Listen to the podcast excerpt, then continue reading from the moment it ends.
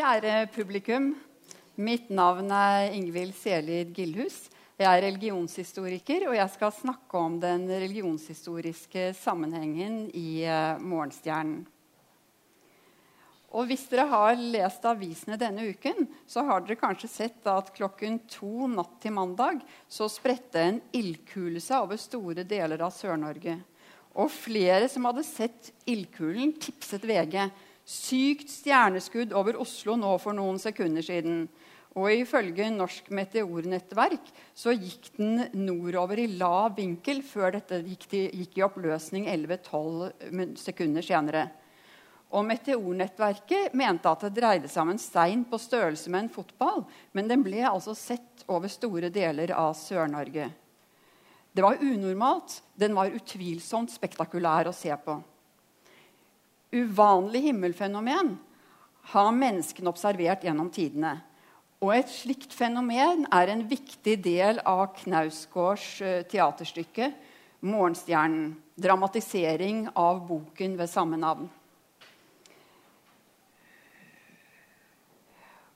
Og i dette stykket så følger vi gjennom to dager i august livene til noen mennesker. Og Knausgård har kalt dette et kor av stemmer fra virkeligheten i et intervju. Disse menneskenes liv er hverdagslige, men de er også dramatiske. Og stykket åpner for en dimensjon av det uventede og uforklarlige, hvor uh, uhyggelige ting skjer. Så man kan si at hverdagsrealisme har møtt dramatikk, mystikk og metafysikk. Og hva skal vi gjøre ut av det? Stykket er spekket med overnaturlige hendelser. Og uventet så kommer en kolossal stjerne til syne på himmelen. Fugler og dyr opptrer på helt uventede og illevarslende måter. Lys og mørke kjemper mot hverandre. Samtidig forrykkes grensene mellom liv og død. Bibelsitatene står i kø og bidrar til å sette menneskelivet inn i en større sammenheng. Dette foredraget har altså et religionshistorisk perspektiv. Og jeg har tenkt å ta opp tre temaer. Morgenstjernen og andre varsler i stykket. Forskyvningen i forholdet mellom liv og død. Og til slutt bibeltolkning og religion. I det siste er faktisk Knausgård en ekspert. Morgenstjernen er altså tittel og gjennomgangstema i stykket. Og det, Tradisjonelt så er jo dette planeten Venus, men den blir nok ikke oppfattet som dette i stykket. Egentlig forblir det uavklart hva dette egentlig er for noe. Når den første gang kommer til syne under intens fuglekvitter, så sier en av karakterene det er ikke solen, det er ikke månen, det er en slags stjerne. Men så stor den er. En annen sier jeg er ikke redd. Hvis verden går under, er det greit for meg. Og vi hører at bilder av denne stjernen eh, dukket opp på Instagram, der den står over Eiffeltårnet, og den, der den står over Akropolis i Aten. Presten Katrine ser stjernen, og hun sier at den ser på oss. Mannen hennes foreslår at det er en ufo, mens sønnen sier at det er en supernova. For Katrine så er denne stjernen høyst nærværende her og nå. Og hun sier synet fyller meg med redsel. Det er som om den omdefinerer himmelen. Nå er det bare den som gjelder. Noe forferdelig kommer til å hende. Men så legger hun til hvorfor skulle den ikke være tegn på noe godt? På ny skapelse, på nytt liv? Dramatiske, uventede og enestående ting som skjedde på himmelen, har alltid blitt observert. Meteorer, kometer, supernovaer. En supernova er jo en stjerneeksplosjon som kan utstråle milliarder ganger solens energi.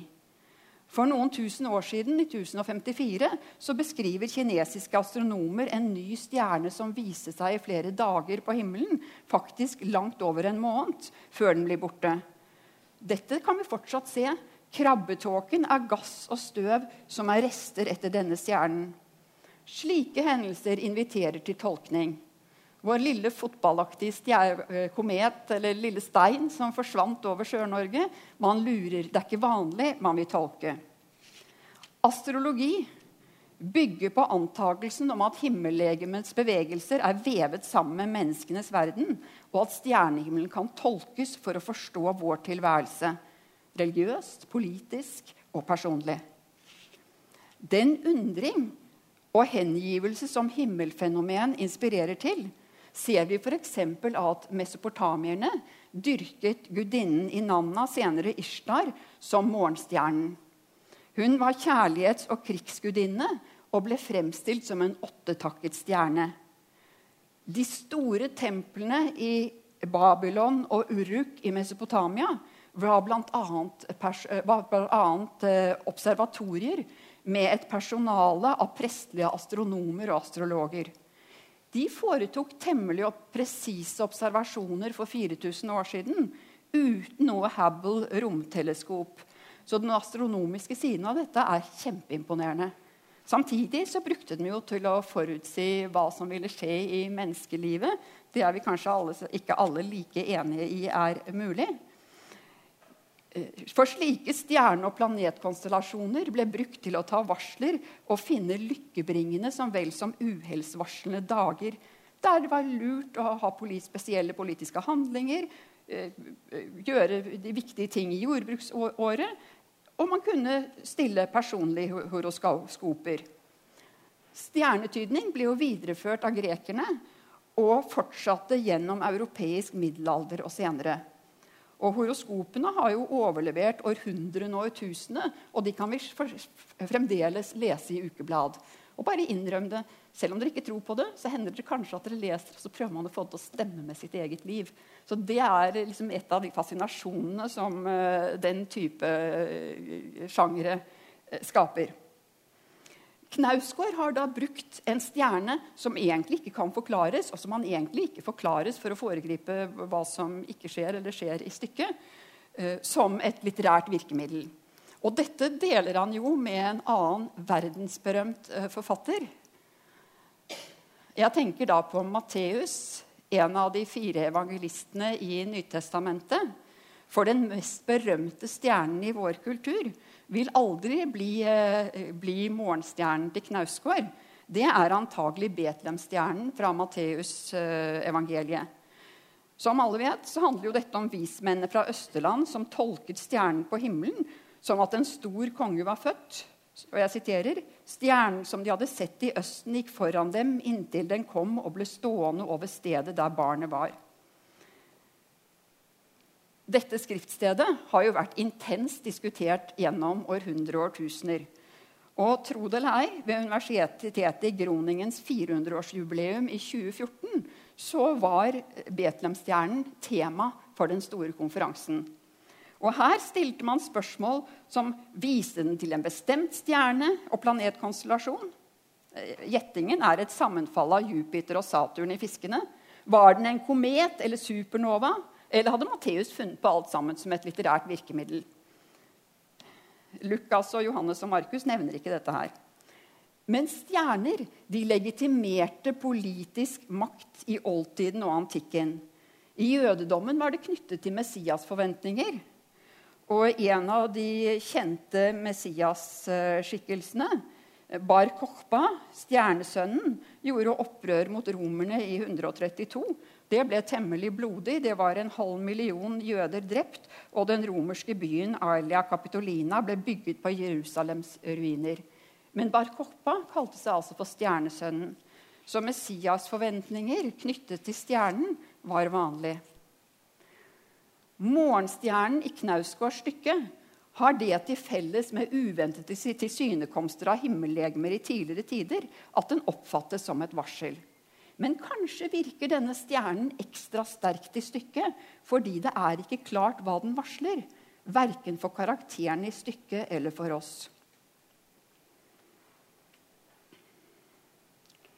Det er mange uventede og betydningstunge hendelser i stykket.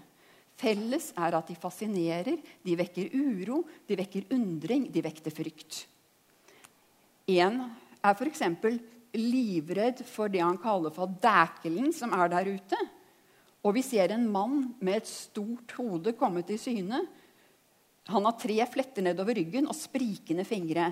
Naken holder på et, eh, et slags kar. Og han legger hånden på denne karakterens panne, og han faller til bakken. Uhyggelige skrik høres utenfor en dør, men når politiet kommer til stedet, så fins det ingen der. Et barn ser et mann utenfor vinduet, og faren undrer seg på om det er en død, og om helvetes porter har åpnet seg. Og denne Faren har også sett to hoggormer, og de oppfatter han også som et tegn. Han ble redd. Menneskets hypotetiske universelle redsel for krypdyr. Hva betyr da disse skikkelsene, og hvor kommer de fra? En nærliggende forklaring er at de kommer fra vårt felles mytologiserende sjeleliv. De gjenspeiler frykten for mørket, for det ukjente, det hybride mellom mennesker og dyr, det vi ikke vet hva er. Og Knausgård bruker det for alt hva det er verdt. Ellers er en, en hovedkategori av varslere i stykket det er fugler. For eksempel, så En av karakterene som er i en livskrise og sitter på kafé i Bergen Alt dette foregår i Bergen. Så kommer en stor rovfugl som stuper ned mot kafébordet deres. Og disse lurer på om det er en havørn eller om det er en hauk.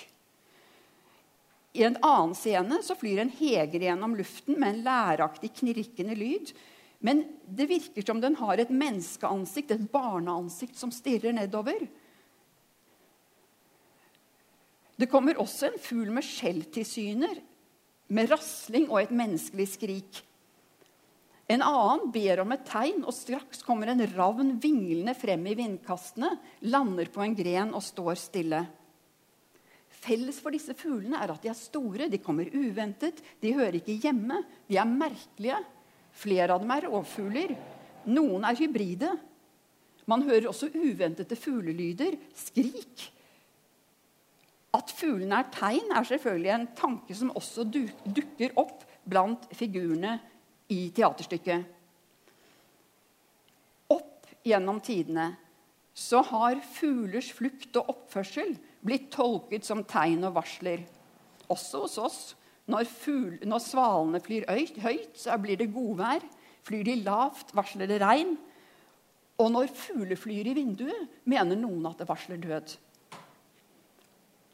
Odins ravner, Hugin og Munin, fløy høyt utover verden hver eneste dag og vendte tilbake og fortalte denne ravneguden alt som skjedde. Og med røtter i mesopotamiske flodmyter har vi den bibelske fortellingen om Noah, som først sender ut ravnen og så duen tre ganger før den ikke vender tilbake igjen. Og han da skjønner at flommen har blitt såpass lav at man kan eh, gå ut av arken. Romerne satte fuglevarsler i system.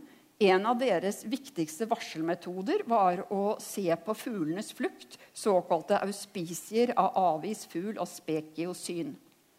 Fugler er varslere, og det har de alltid vært. Og det er de også i dette stykket. Og her har de stor plass.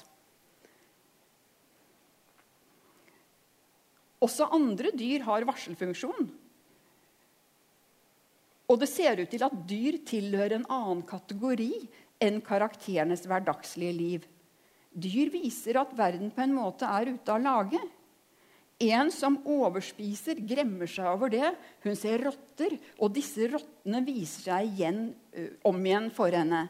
Hun spør om det er for varmt, men vi som ser på stykket, føler at disse rottene er meget uheldsbringende. I stykket brukes varsler til å poengtere hendelser. De brukes til å skape stemning, men de tolkes i liten grad ikke. Vi bare skjønner at dette er uhyggelig, vi føler at det er uhyggelig, men vi får ikke noen forklaring på hvorfor de er der. De er en del av en annen dimensjon. Det ukjente, uavklarte, overnaturlige og mirakuløse, som er en sterk del av dette stykket. Og kanskje er denne dimensjonen enda eh, mer uhyggelig i boken enn den er i teaterstykket. For i teaterstykket så peker dette også litt mer på det komiske og på det burleske. Så uhyggen blir ikke så stor. altså Det blir også en viss komikk over det. Og den blandingen av det er heller ikke verst å få til.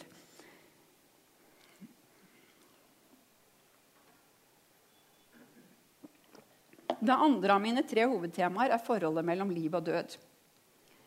Dette er jo et hovedtema i religioner også. Det er et hovedtema i menneskelivet, for den saks skyld. Og det er et hovedtema i stykket. Særlig tydelig i annen akt, som er veldig samlet om liv-død-spørsmålet. Men vi ser det også i andre ting. F.eks. så er offer og diskusjonen av offer opptrer i stykket. En sau vises flere ganger på scenen. Vi får også se en slaktet sau. Og presten Katrine hun tenker over det utenkelige å ofre dyr à la et bibelsk offer. Hvor utenkelig er det ikke at noen skulle lage en offerplass her, velge ut et av dyrene og skjære over strupen, skvette blod rituelt, og så steke det på et bål til Guds ære? Hvor annerledes er ikke vår tid? Men sauene er de samme. Hun refererer også temmelig utførlig til et gammeltestamentlig geitoffer, og hvor hun siterer tredje, tredje Mosebok. Hvis vi tar et større eh, religionshistorisk tilbakeblikk på offer, så ser vi at det skjedde en dramatisk endring på et visst tidspunkt. Altså Presten hun undrer seg hvor merkelig dyreoffer er. Dyreoffer har jo vært normalen i mesteparten av menneskenes historie. Men det ble forbudt i Romerriket i 393. Endelig forbudt. Det var på glid i hele fjerde århundre, men i 393 så var det slutt. Offersymbolikken hadde da blitt overført på Jesu offer i kristendommen, Jesus som Guds lam, og på martyrer og helgener. Det var de sanne ofrene. Det å ofre dyr det gjorde man ikke lenger. Og slakting av dyr ble sekularisert, verdsliggjort. Var ikke lenger en, eh, en eh, religiøs handling. Så det er på en måte en lang vei fra festpyntede romerske offerdyr til dagens kjøttindustri. Presten kommer også inn på temaet menneskeoffer og ofre til kvinner i Bibelen. Det skal jeg så vidt streife innom eh, litt senere, så jeg lar det ligge foreløpig. Tre døde ungdommer ser ut til å ha vært gjenstand for en bestialsk offerseremoni, hva som kalles for et ritualmord av en av karakterene i stykket. Og ifølge ham så tilber disse, eh, disse djevelen, bruker griseblod på konserter, poserer med hakekors og påstår at det bare er et gammelt indisk symbol. Og her spiller Knausgård på populærkultur, heavy, very heavy metal og satanisme. Kanskje enda mer interessant er at grensene mellom liv og død forrykkes. Menneskets ønske om ikke å dø kan vi følge veldig langt tilbake i tid. I det eldste eposet som fins, Gilgamesh-eposet fra Mesopotamia, så kan vi lese om helten Gilgamesh som er halvt gud og halvt menneske, som mister sin beste venn Enkidu, og som drar ut for å finne udødelighet. Men udødeligheten unnslipper han selvfølgelig i siste sekund. holdt jeg på å si. En slange spiste hele udødelighetsplanten, og slutt, det var slutten på det. Og Det fortelles også i mesopotamske myter at da gudene skapte menneskene, så skapte de døden for dem, men livet beholdt de i sine hender. Og Det gjorde for så vidt også Javé i Det gamle testamentet. For etter at menneskene uh, hadde spist av kunnskapens tre, så de nekter, de må ikke også spise av livets tre, for da heter det bare det, altså mennesket, ikke strekker hånden ut og tar av livets tre også, så det spiser og lever evig. Så det var en viss enighet i disse kulturene i, uh, i Midtøsten på denne tiden at uh, mennesket var et dødelig vesen og skulle være det. Morgenstjernen forrykker grensene. Men de skjer på en uventet måte. F.eks. når presten i stykket skal få rett i en begravelse, så gjentar, gjenkjenner hun den døde som en hun traff dagen før. Han har dødd flere dager før hun møtte ham. Og da hun møter ham også noen dager etter det, så konkluderer han med at det finnes ingen levende døde. Men det gjør det egentlig i dette stykket. Gjennom et gammelt TV-klipp eh, så får vi vite at et kadaver som har sine fire lemmer amputert, åpner øynene og prøver å bevege seg. Og En lege forteller at når han kommer med legehelikopteret, eh, så han de som var døde, men det var ingen andre som så dem. Og en av de døde varslet et dødsfall i hans egen familie. Senere viser også dette familiemedlemmet seg, og det er vel også en av de sterke scenene i stykket. Så altså til tross for prestens ord om at det ikke finnes levende døde, så gjør det altså det. Spørsmålet er hva slags liv disse døde har, og om det er noe å trakte etter. Og jeg tror kanskje at det er også et lite spørsmål som ligger i stykket. Det er vel ikke helt tilfeldig at han siterer fra Johannes' åpenbaring.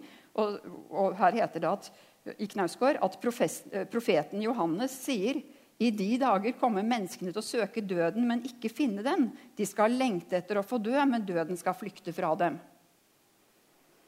Kristendommen som religion har vært intenst opptatt av livet etter døden. Bl.a. av den dobbelte utgangen med en evig salighet eller evig fortapelse. Forflyttingen av grensene mellom liv og død i morgenstjernen har en helt annen karakter. I hvert fall en annen karakter. Knausgård bringer inn dødsforestillinger fra eldre religioner, særlig fra gresk og egyptisk religion. Og vi konfronteres med dødsriket. I dette dødsriket, som dere kommer til å se fremstilt, så er både de døde, de som snart skal dø, og de som svever mellom liv og død. Eller med leite, altså lete, glemselens flod i gresk mytologi blir nevnt. Og glemselen brer seg på dette merkelige stedet. Folk kjenner ikke ordentlig hverandre igjen. Dauinger og benektere opptrer. Altså Dødsriket er et svært problematisk sted. Knausgård er meget belest. Og hvis dere går inn på nettstedet themorningstar.no, som stadig oppdateres, så vil dere bl.a. finne en liste over det han har lest av filosofer og religionsfilosofiske tenkere, og en god del mer. En av de forfatterne han har vært opptatt av, er filosofen Hans Jonas. Eh, og Hans Jonas blir sitert i stykket.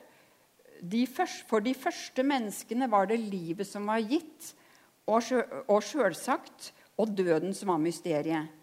For oss er det omvendt. Nå er det døden som er gitt, overalt rundt oss, mens livet er mysteriet. Jeg skal ikke gi meg inn på å tolke det. Jeg tror dette er meningen at man skal tenke over, som mange ting i dette stykket faktisk er.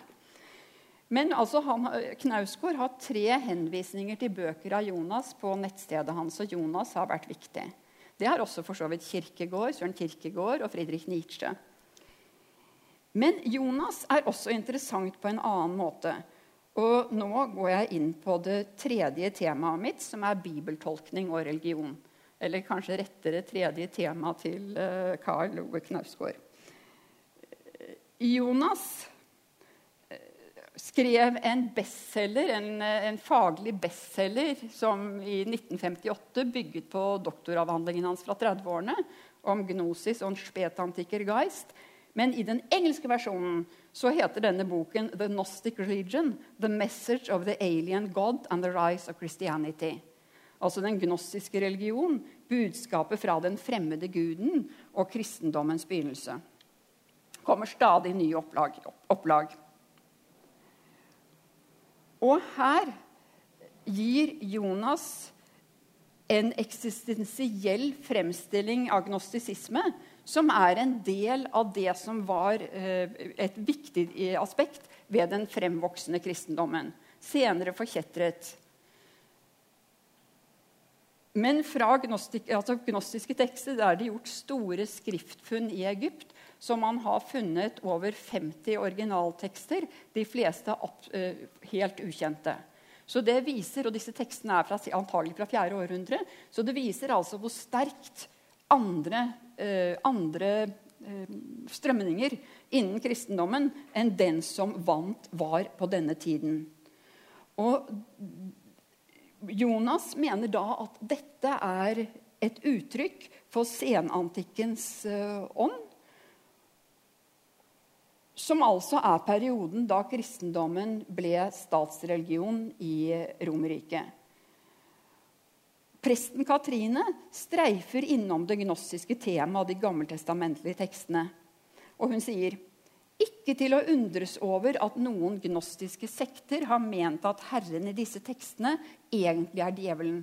at jorden er skapt av djevelen, og at det er ham vi tilber når vi tilbyr Gud. Og Det er en av de sterke tendensene i en rekke av disse skriftene. At, eh, at eh, Første Mosebok, f.eks., tolkes som at den gudsskikkelsen som opptrer der, er en lavere gud som vil menneskene vondt fordi han vil fange dem i materien. De har ikke rett til å spise av kunnskapen. De har ikke rett til å skaffe seg evig liv. For han vil fange lyset deres i materien og mørket, og der skal det være. Dette henviser eh, presten eh, til.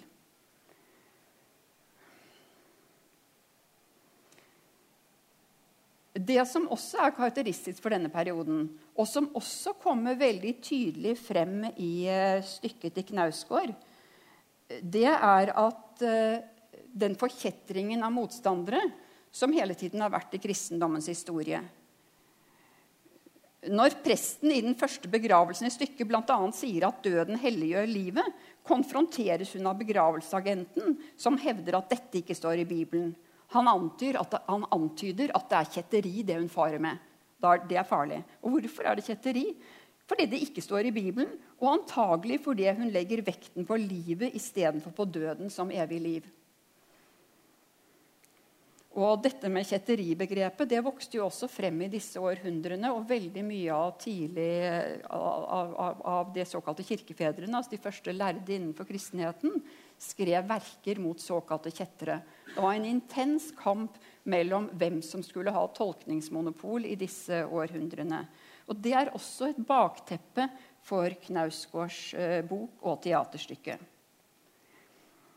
På begynnelsen av stykket, etter at noen av karakterene har presentert seg, siteres innledningen til det yngste av evangeliene, til Johannesevangeliet. I begynnelsen var Ordet, Ordet var hos Gud, og ordet var Gud. Det som ble til ved ham, var liv, og livet var menneskenes lys. Lyset skinner i mørket, og mørket har ikke overvunnet det. Det er en litt komprimert form av prologen, men det er helt tydelig i prologen selvfølgelig dette her er. Dette, dette, sitatet har hva man kan kalle en gnostiserende tendens. Den absolutte kampen mellom lys og mørke som er i verden. Men, men, det er en tendens, det er ikke mer. Men denne motsetningen mellom det lyse og det mørke det tas opp flere ganger i teksten. Under pressens flytur til Bergen, som, dette, som er nokså i begynnelsen, så snakker hun om at det er et mørke i tankene som allerede siver ut, og det er ondskap i det. Lysene fra bygningene Vågen fremstilles med en kontrast til det svarte vannet. Og en av karakterene kjemper mot det lyset som lyser av meg, denne ekstrapersonen inni meg som følger så nøye med på alt jeg gjør. Så kampen mellom lys og mørke er et av de religiøse temaene som, som, som, som kommer frem. Stykket er ellers spekket av bibelsitater. Og det har dere vel allerede nå fått et lite inntrykk av. Bibelen siteres gang på gang. Og det er ikke første gang Karl Ove Knausgård skaper en tekst der Bibelen spiller en stor rolle. Jeg antar at mange av dere har lest romanen 'En tid for alt' fra 2004 som er en storslått fortelling om englenes liv og fall, der han bl.a. setter gammeltestamentlige fortellinger inn i norsk eh, natur 100 år tilbake i tid. Senere har Knausgård vært tungt inne i den nye norske bibeloversettelsen fra 2011. Han, er, han var hva han selv omtaler seg som, hjelpemann på Bibelen, i en artikkel ved dette navnet i tidsskriftet Samtiden, som han skrev i 2011. Det er en av de beste artiklene som er synes jeg, om bibeltolkning. Og Der sier han bl.a.: Den første gangen jeg arbeidet seriøst med Bibelen, var i forbindelse med den forrige romanen som jeg skrev, 'En tid for alt', som kom ut i 2004. 70% av denne romanen handler om Bibelen. I den forstand at elementer fra Bibelen og bibelhistorien diskuteres i den, og at en stor del av handlingen rett og slett foregår i Bibelen. For å kunne gjøre det var jeg helt avhengig av å ikke vite noen ting, tror jeg. Jeg måtte lese Bibelen som for første gang og stå helt fritt i alle spekulasjoner. I mellomtiden så har, eh, så har Knausgård spist av kunnskapens tre, metaforisk talt. Han har sammen med teologer og andre forfattere nedlagt et stort arbeid i den siste norske bibeloversettelsen, godkjent av Bibelselskapet i 2011. Ikke minst så er jo dette da en innsiktsfull beskrivelse av hvordan et slikt arbeid foregår. Og I artikkelen så sier også Knausgård at hadde jeg visst det jeg vet nå om Bibelen, ville jeg aldri kunne ha skrevet den romanen. Aldri. Men uansett, det viktigste grepet jeg gjorde, var å gjenfortelle noen av Bibelens fortellinger. Vi kan jo da være veldig lykkelige over at Knausgård ikke hadde arbeidet med bibeloversettelser og, bibel, og bibeloversettere da han skrev 'En tid for alt'. Men spørsmålet er jo da hva gjør han så med bibelkunnskapene sine i Morgenstjernen?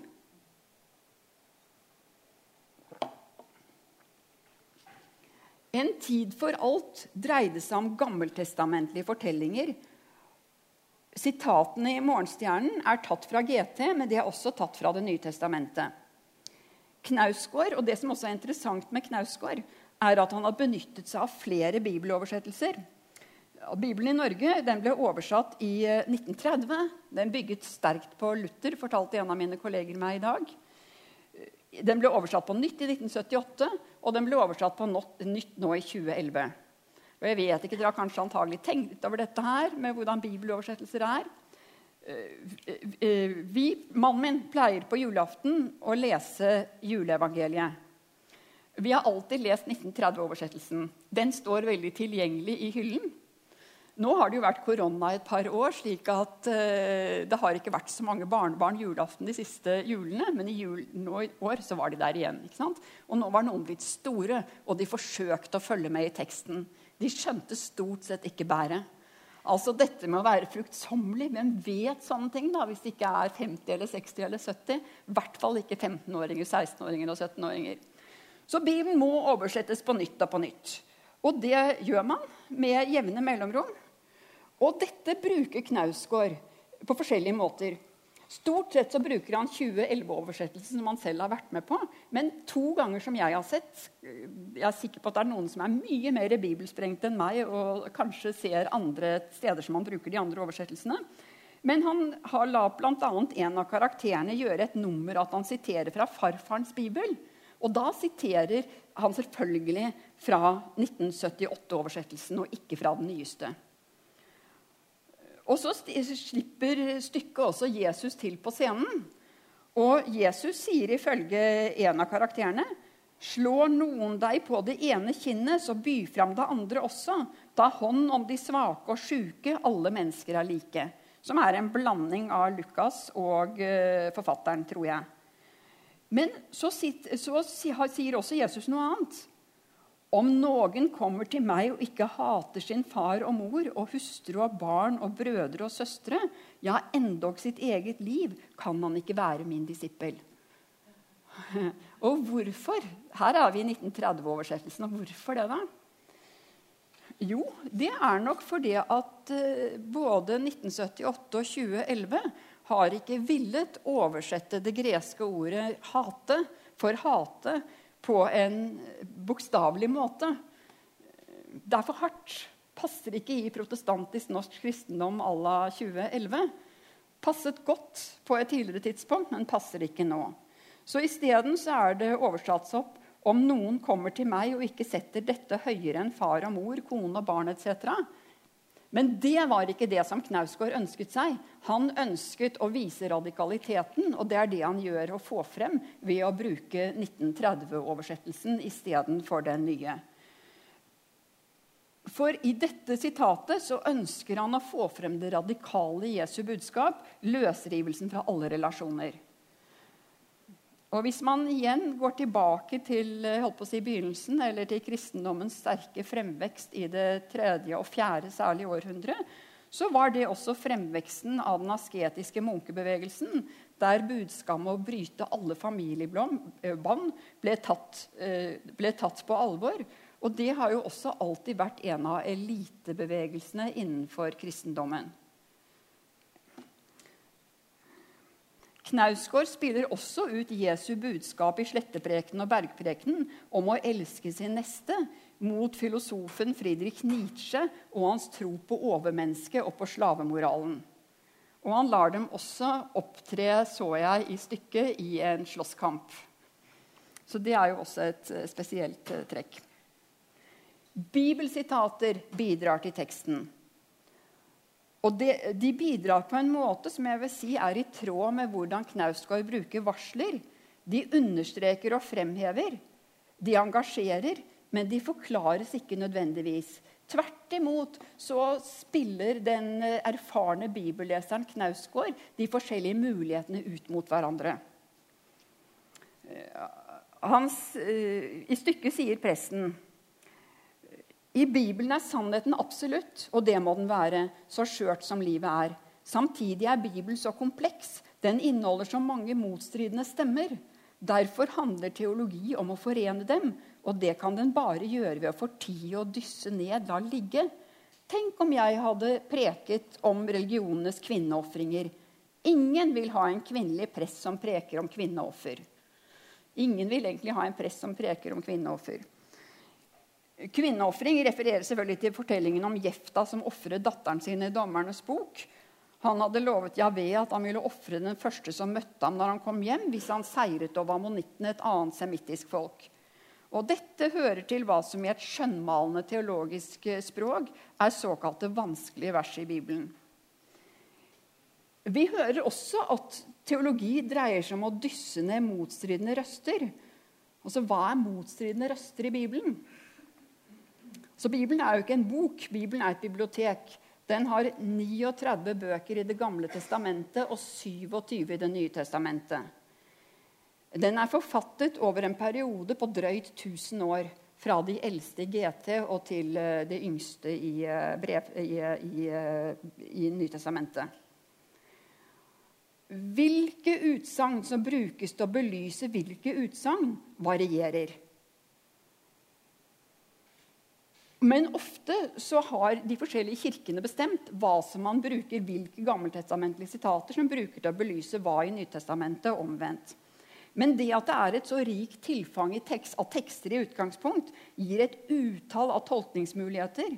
Og det benytter da Knausgård seg av på måter som åpner opp og inviterer til undring.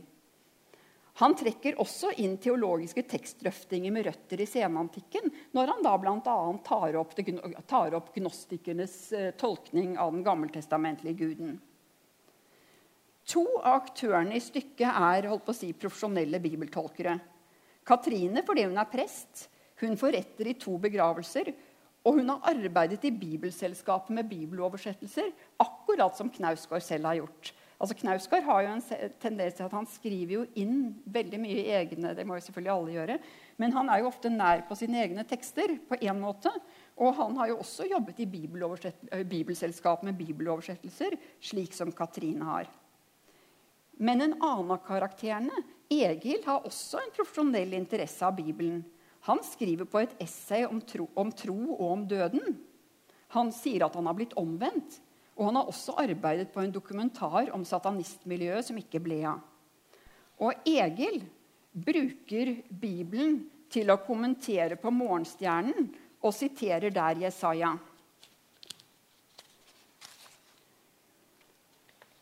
Og at du er falt fra himmelen, du morgenstjerne, morgenrødens sønn. At du er slengt til jorden, du som seiret over folkeslagene. Det var du som sa med deg selv, til himmelen vil jeg stige opp, høyt over Guds stjerne reiser jeg min trone. Jeg tar plass på Tingfjellet lengst i nord. Jeg vil stige opp over de høye skyene og gjøre meg lik den høyeste. Nei, til dødsriket er du støtt ned, lengst i den dype hulen. I sin samtid, da den teksten ble skrevet, 700 før vår tidsregning, så er det nok en henspilling på en babylonsk hersker og på denne herskerens oppstigning og fall. Men senere blir verset brukt om djevelens fall og koblet sammen med andre bibelsteder. Lukas, 'Jeg så Satan falle ned fra himmelen som et lyn'. Johannes' åpenbaring. Den store dragen ble kastet ned, den gamle slangen, han som kaltes djevelen og Satan, og som forfører hele verden. Ja, han ble kastet ned på jorden, og englene hans ble kastet ned sammen med han. Og I Korinterbrevet andre så heter det at Satan skapte seg selv om til en lysets engel. Men samtidig, i Peters brev og Johannes' åpenbaring, så er Vera Lucifer, den sanne lysbærer, er et navn for Kristus. Og Egil spiller på dette når han sier at han ikke tror at stjerne er djevelen eller Kristus. Stjerne er en stjerne, men at den er et tegn på noe, tviler jeg ikke på. Og han funderer over Lucifer, lysbæreren, og om englene som avlet barn med menneskene. Egil spekulerer over mye, og tolkningene holdes åpne. Dette er ikke bare et stykke der Bibelen spiller en rolle. Men den er jo også på en måte i en statskirkelig sammenheng, der Kirken spiller en, og institusjonell religion er til stede. Katrine presten representerer organisert religion. Er, kirkebygninger beskrives flere ganger. En av karakterene kommenterer på den nye kirken, og moderne kirkebygg kanskje, som alle hater, bortsett fra de som har bestilt den fordi den er kald som en fryseboks. Og Hun hevder videre at Gud ikke er moderne, og snakker om den gamle kirken som brent ned av satanister. Henvisningen til brannen på Fantoft, selvfølgelig. For stykket er lagt i Bergen, og bergensreferansene yngler da.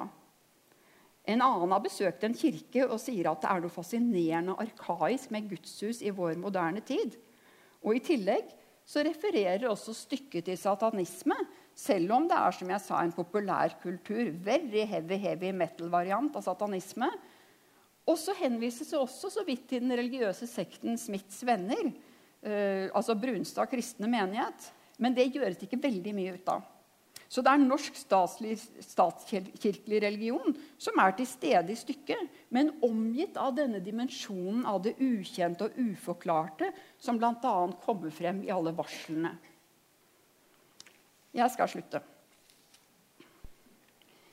Det metafysiske og det overnaturlige, det andre, har alltid vært der og er der fremdeles i sprekker og revner i sekulære samfunn. Ofte blir dette henvist til skjønnlitteraturen. Og er det ikke fascinerende at to av Norges aller fremste forfattere, og kanskje de som er uh, mest uh, berømt i den store verden, Karl Ove Knausgård og Jon Fosse, begge inkluderer religion og kristendom i bøkene sine. Og ikke bare inkluderer, de er veldig, dette er faktisk veldig sterkt til stede. Er så Knausgårds stykke et angrep på det positivistiske verdensbildet, slik noen har antydet? Forlater han leseren på siste trappetrinn før apokalypsen, slik en anmelder har beskrevet det? Stykket ender med at en av karakterene sier at han vet hva morgenstjernen betyr. Den betyr at det har begynt. Hva som har betynt, hva som har begynt, vet vi ikke helt. Og vi vet faktisk heller ikke hvordan det går. Riktig god fornøyelse.